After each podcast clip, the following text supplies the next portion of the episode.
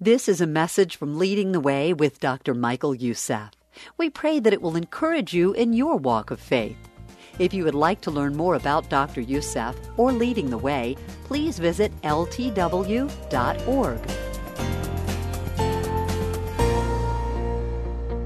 You've heard the saying, but for the grace of God, there go I. I want to tell you, that can be truly the motto of my life. This is not preaching, speaking. This is not just nice thing to say. That is truly the absolute truth about my life. And that is why you always find me overwhelmed when I preach on the grace of God. Because I am deeply thankful for the grace of God. I am deeply grateful for the abundance of His grace that is poured upon me. The abundance of grace that He has poured upon me in times when I feel least deserving of it. And that is why I guess it's called grace. But the closer I walk with the Lord, the more conscious I am of my weaknesses, the more conscious I am of my shortcomings, the more conscious I am of my failings. And I had to reflect particularly this week, as I prepared this message, the first in a series of messages on Portrait of Grace, I had to reflect upon the grace of God that overwhelmed even what I consider to be my failure in the area of parenting, in the area of being a father. The more I'm aware of His grace, the more grateful I am to the Lord for overruling my failings, particularly in that area. You see, like most parents, I've made a bunch of mistakes. I learned, for example, that shouting in order to make your kids obey is like using your horn to steer the car and you get about the same results. Now, it took me a long while to learn that. But God's grace overruled. the truth is, before I had children, I'm glad you did not know me back then, because I was an expert on bringing up children. I was the world's foremost knowledgeable person about how to bring up children. And I told people exactly how to go about it. I gave them advice. I and then I had children. and all of a sudden I lost my expertise. I've discovered that parenting is like twirling a baton or like eating with chopsticks. Oh, it looks easy until you do it, until you try it. I'm sure some of you probably know our four wonderful children and would say, Michael, surely you're kidding about these mistakes. No, I'm not. Our four wonderful children are testimony to the grace of God and their very wise mother. So I want to speak to all the panicking moms and dads. I want to speak to regretful adults who have hurtful experiences growing up in their relationship with their parents. I want to speak to the hurting children of all ages. Because today, and in this series of messages, you will come to understand the overwhelming grace of God, the overwhelming power of the grace of God, and will tremendously encourage you no matter where you are today. In this first message, we're going to look and see how God's grace can overrule even in the midst of blatant parental failure and sin. Regardless of the pain that you have experienced growing up in your relationship with your parents, regardless of the regret that you may be nursing, regardless of hurt that you may be feeling, when you open your heart to the grace of God today, He will bless you abundantly. You will learn how to revel in the grace of God instead of wallowing in your past pain. So listen carefully. God promised Abraham and Sarah that they will have a child. Abraham tried to run ahead of the Lord, tried to improve on God's plan, and he realized that it's not going to work. He's getting old, she's getting old. And then they married Hagar, his concubine, and brought Ishmael. And even God asked, Abraham asked God, he said, Let Ishmael live before you. And God said, You don't understand, Abraham. When I make you a promise, I keep it in its minutest details. That's how God works, folks. And so, Isaac is born to Sarah at 90 and Abraham 100. So Isaac was known to Abraham and to Sarah and to him that he is a miracle baby, that he is the son of promise. And then, around the age of 40, through God's supernatural intervention, Abraham's servant goes back to where Abraham and Sarah came from, and he brings a wonderful woman to Isaac by the name of Rebekah. Isaac and Rebekah get married. But Rebekah, like Sarah, her mother in law, was barren. She could not conceive. So her husband Isaac cries to the Lord on her behalf. He intercedes to the Lord on her behalf. And the Lord hears his cry. The Lord hears his prayer. And the Lord abundantly answers his prayer. And they give them a twin boys. These two boys began their war and fighting among themselves right in Rebekah's womb. Jacob and Esau were born fighting with each other. As you're going to see throughout the series of messages, that the whole life was categorized by tension and argument and war and fighting. But I'm here to tell you, listen to me, I'm here to tell you and show you how the grace of God triumphed over all obstacles. How the grace of God overruled many failures, utter failures. How the grace of God brought good out of bad.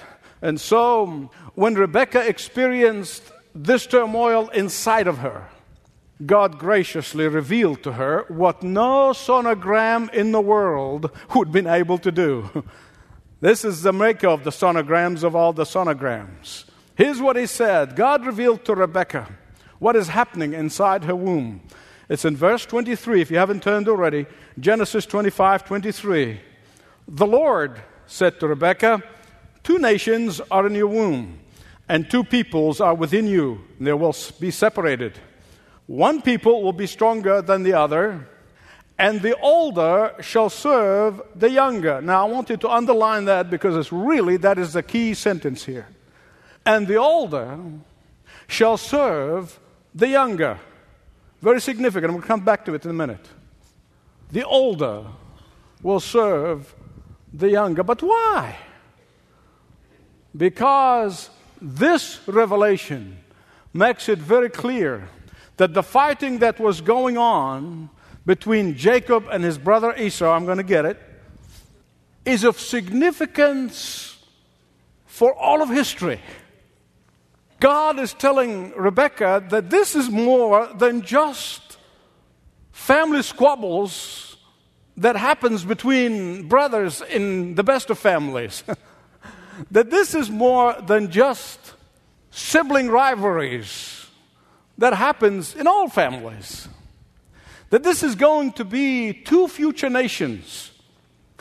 And God, in His sovereignty, had reversed the cultural norm. While in the cultural norm of that day, the older rules the younger, the younger must obey the older. God, in His sovereign plan, reversed that order. But listen, Sibling rivalry is as old as creation. We see it between Cain and Abel.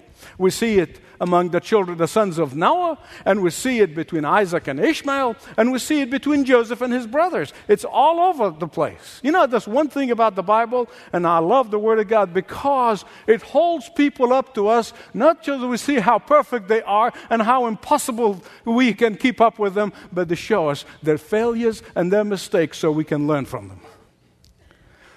When sin entered the world, brothers and sisters start fighting. when sin entered the world, Brothers and sisters start saying, Not me, I didn't do it, I didn't know he did it, she did it, no, they did, no I didn't do it. You know, that, that's where it started.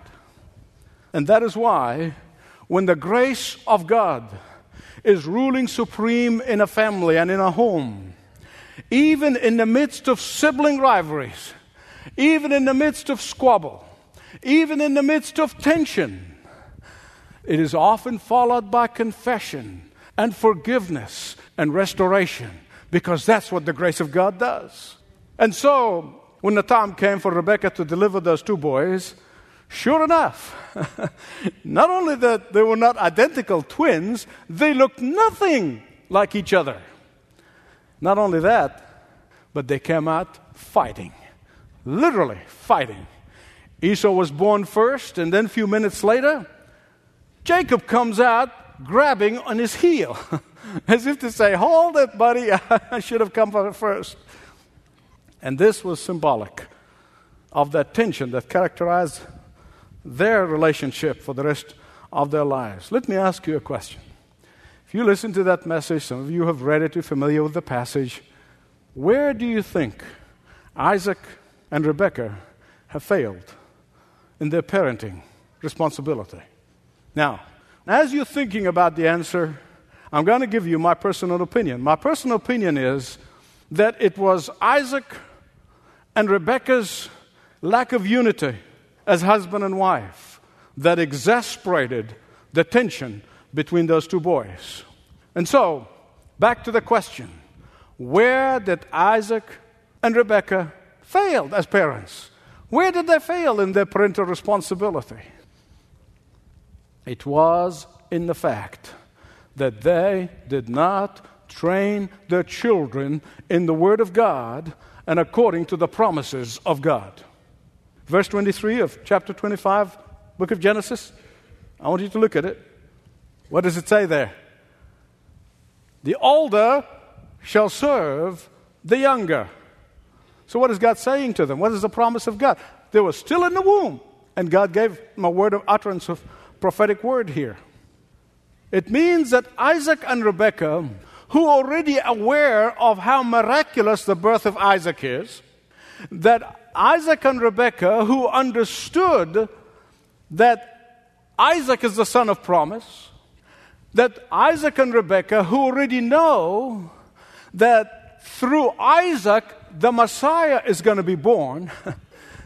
and therefore, when God said, It is Jacob through whom the Messiah will come, it is Jacob who's going to rule and his brother will serve him. That was a clear word from God. There is no but or if. That was God's command. That was God's instruction. That was God's promise. That is God's way of saying that the promise that I gave to Abraham, and later on the Lord Jesus Christ tells us that Abraham saw my day and rejoiced. That Abraham anticipated the coming of the Messiah through Isaac, through Jacob, and not through Esau. That should have been their food. This should be their drink. This should have been their instruction day and night. Therefore, Isaac and Rebekah should have trained Esau to expect his blessings to come through his brother Jacob. They should have instructed Esau that the promised Messiah is going to come through his brother Jacob. That they should have been diligent in training the boys to understand the promises of God in the Word of God. Jacob, on the other hand, on the other hand, he should have been trained, should have been instructed to be prepared for his role. He should have been instructed, in fact, he should have been trained to understand that he is going to be the ancestor of the Messiah of God. Jacob should have been trained to know that God has a plan for his life. Jacob should have been trained that in humility he should accept this high calling. Now, I don't want you to misunderstand me. This is a special promise to this family, not to your family or my family. I don't want you to walk out of here and say, you know, did I miss something? No, no, no. You got to understand there's certain things in the scripture for the people to whom the scripture is written. And this is a special promise to that family. Doesn't apply to yours or mine. But what, what I can learn from it. Here's what you and I can learn from it. Listen to me very carefully. Whenever you find turmoil in families, whenever you find disarray in families, whenever you find wars dominating family life, whenever you find tension and strife in a home continuously, you can be absolutely sure somehow the Word of God is not dominating the family that the Word of God is not being followed, that the Word of God is not being obeyed, that the Word of God is not being taught in the family. Listen to me. The reason we have all these statistics about how Christian kids in Christian homes and Christian churches forget about their faith when they leave home is because they were not taught and instructed in the Word of God. Please hear me right, this is important. This does not mean that believing families don't have tension. I got news for you. Then I will be disqualified from speaking. We always had discussions, very vigorous discussions in our home. I trained all my kids to debate and discuss and, and vigorously defend their point of view, but always under the authority of the Word of God. I'm saying that strife, tension will happen to the best of us.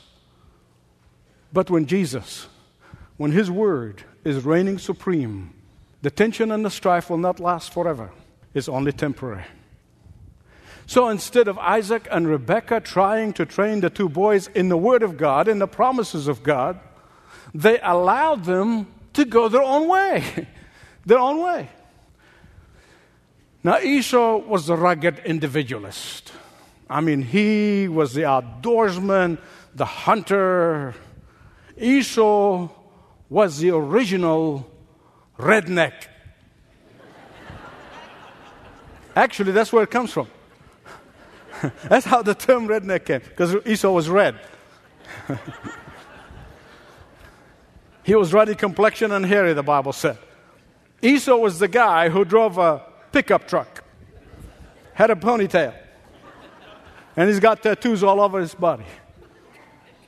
He's the guy who had not just one gun in the rack of his back pickup truck, he had several guns. Jacob, on the other hand, was mama's boy. he always hung around mama's kitchen. He was the thinker and the planner, the strategist and the schemer. He was the cook who learned how to cook from his mother. Jacob was always close to home. and that's why you find him that he's always was in the right place at the right time. You'll see that later on. These differences in these two boys, unfortunately, led to the sin of blatant favoritism by their parents. Look at verse 28, Genesis 25 28. This verse should be a warning to all young moms and dads and expectant moms and dads.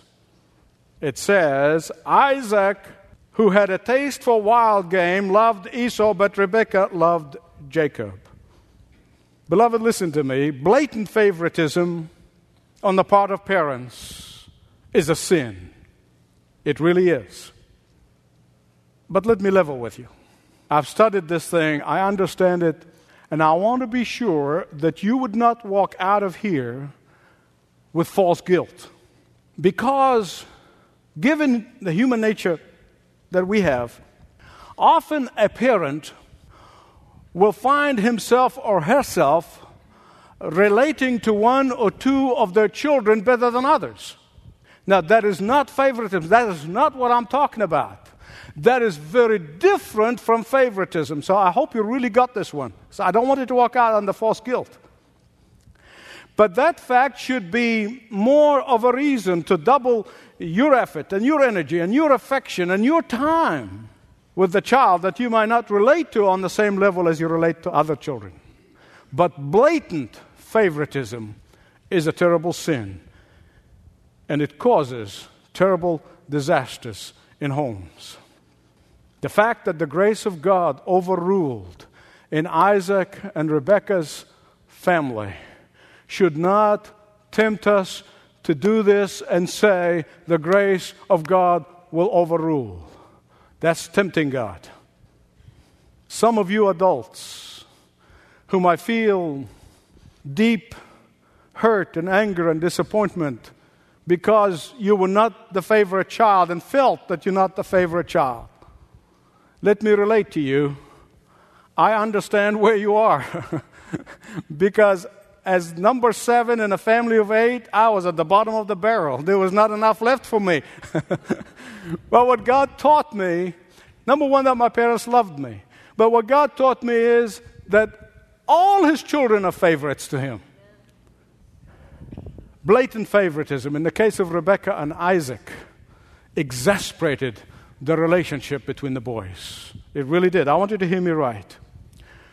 When parenting is exercised under the authority of the Word of God, even when we make mistakes, and I already told you I made my fair share of them, even when we make mistakes, but when we are under the authority of the Word of God, God's grace will overrule our failures, will overrule our mistakes, and will overrule our shortcomings.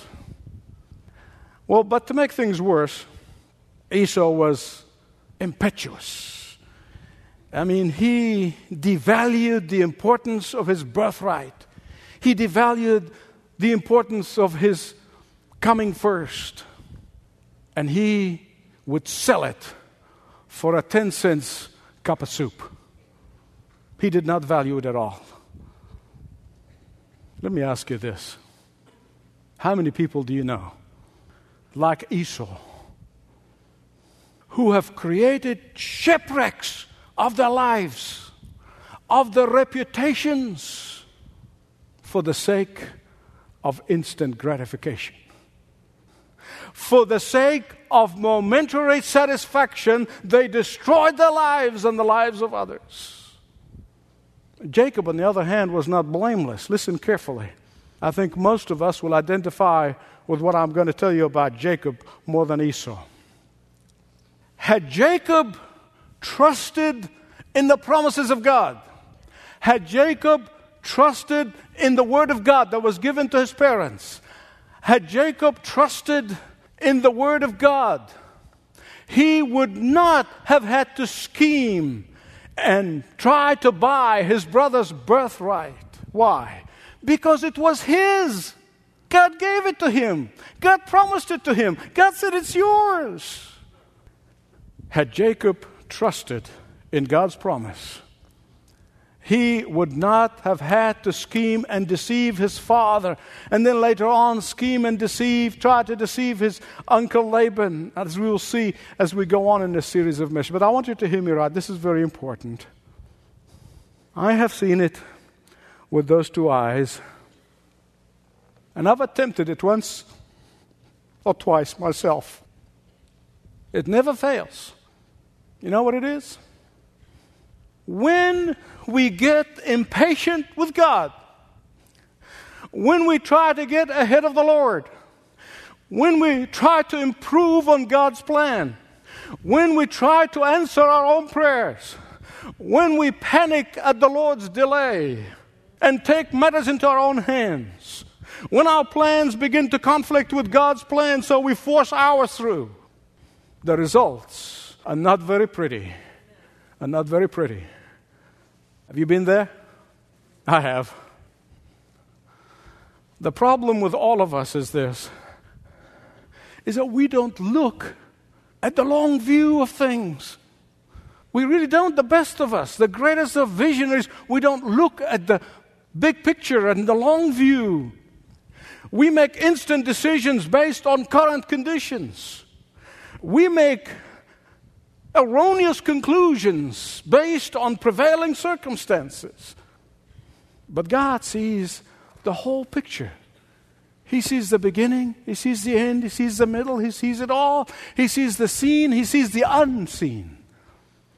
And that is why it is ultimately far better to trust Him to fulfill His promises instead of us trying to fulfill His promises for Him. It bombed out when Abraham tried it with Ishmael. It bombs out every time. Like Jacob, he got impatient with God. And Rebekah, who did not encourage him to trust in the promises of God, and Isaac, his father, we too tend to run and take things into our own hands.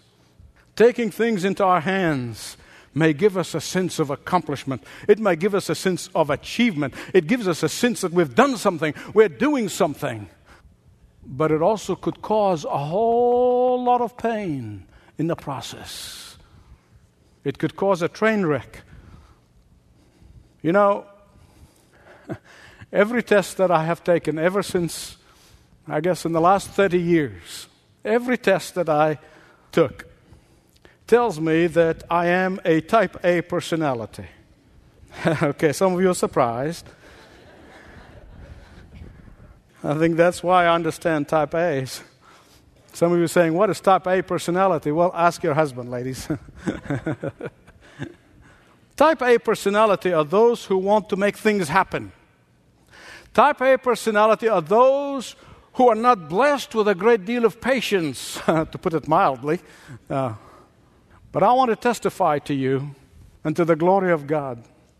As I grow in the grace of God, I am finding that I am learning what it is to relinquish to His control, to seek His plan, to serve His purpose, to accomplish His goals, to desire Him more than desiring what He can do for me. Now, I'm not saying it's easy. Hey, I'll be lying to you. It's not easy, but it's better. That's my testimony, and I'm sticking to it. but the problem with many of us is that when we take things into our own hands, like Jacob did, and then God doesn't immediately react, or God doesn't immediately chastise us, or God doesn't immediately interfere and intervene and stops us. we have the tendency of thinking, oh, I must be right. Oh, this must be, I must understand, this must be the plan of God. That must, must be what God wants me to do. Here's what we don't realize, and it's a lesson that I am trying to learn every single day of my life is that the rope of God's grace is very long, but it will come to an end. And eventually it will reach that end. And in Jacob's case, we'll see, you'll see, all of the scheming, all of the plotting, all of the maneuvering, all of the manipulating, they all come back to haunt him. Don't forget Thank God every day for His grace, but don't test His patience. Thank Him for His grace, don't tempt His patience. And so, what I believe the Lord is saying to every one of us if you're a hurting child, whether you're 8 or 80, whether you're a person who's nursing bitterness, whether you're a person who can't let go of something that happened years ago on the part of your parents, pathetic relationship, even abusive relationship, the grace of God can not only help you let go, but restore to you all the years that are eaten by the locusts. A word to the parents remember that as long as you bring your children in the fear and nurture of the Lord, as long as you instruct them in the Word of God, don't worry about mistakes because God's grace will overrule. Father, it is impossible to even comprehend your grace. Lord, I would have given up on me long time ago, but you didn't. I thank you for that. I bless you today. I glory in you today. I rejoice in your grace today. And Father, I pray in the name and in the power of Jesus and all the power that is in that name, that your Holy Spirit will come and visit every heart. Father God, those who seek forgiveness, pour it into their hearts as they ask you for it. Those who desire that you will renew them, do it for them. Father, those who are feeling a mountain of guilt, take it, replace it with the joy of the Lord. Father, I pray that as the heavenly ushers come after we all leave, they'll pick up all the false guilt, all the past hurt, all the past pain, as your Holy Spirit replace in our hearts with the joy unspeakable. In Jesus' name, amen.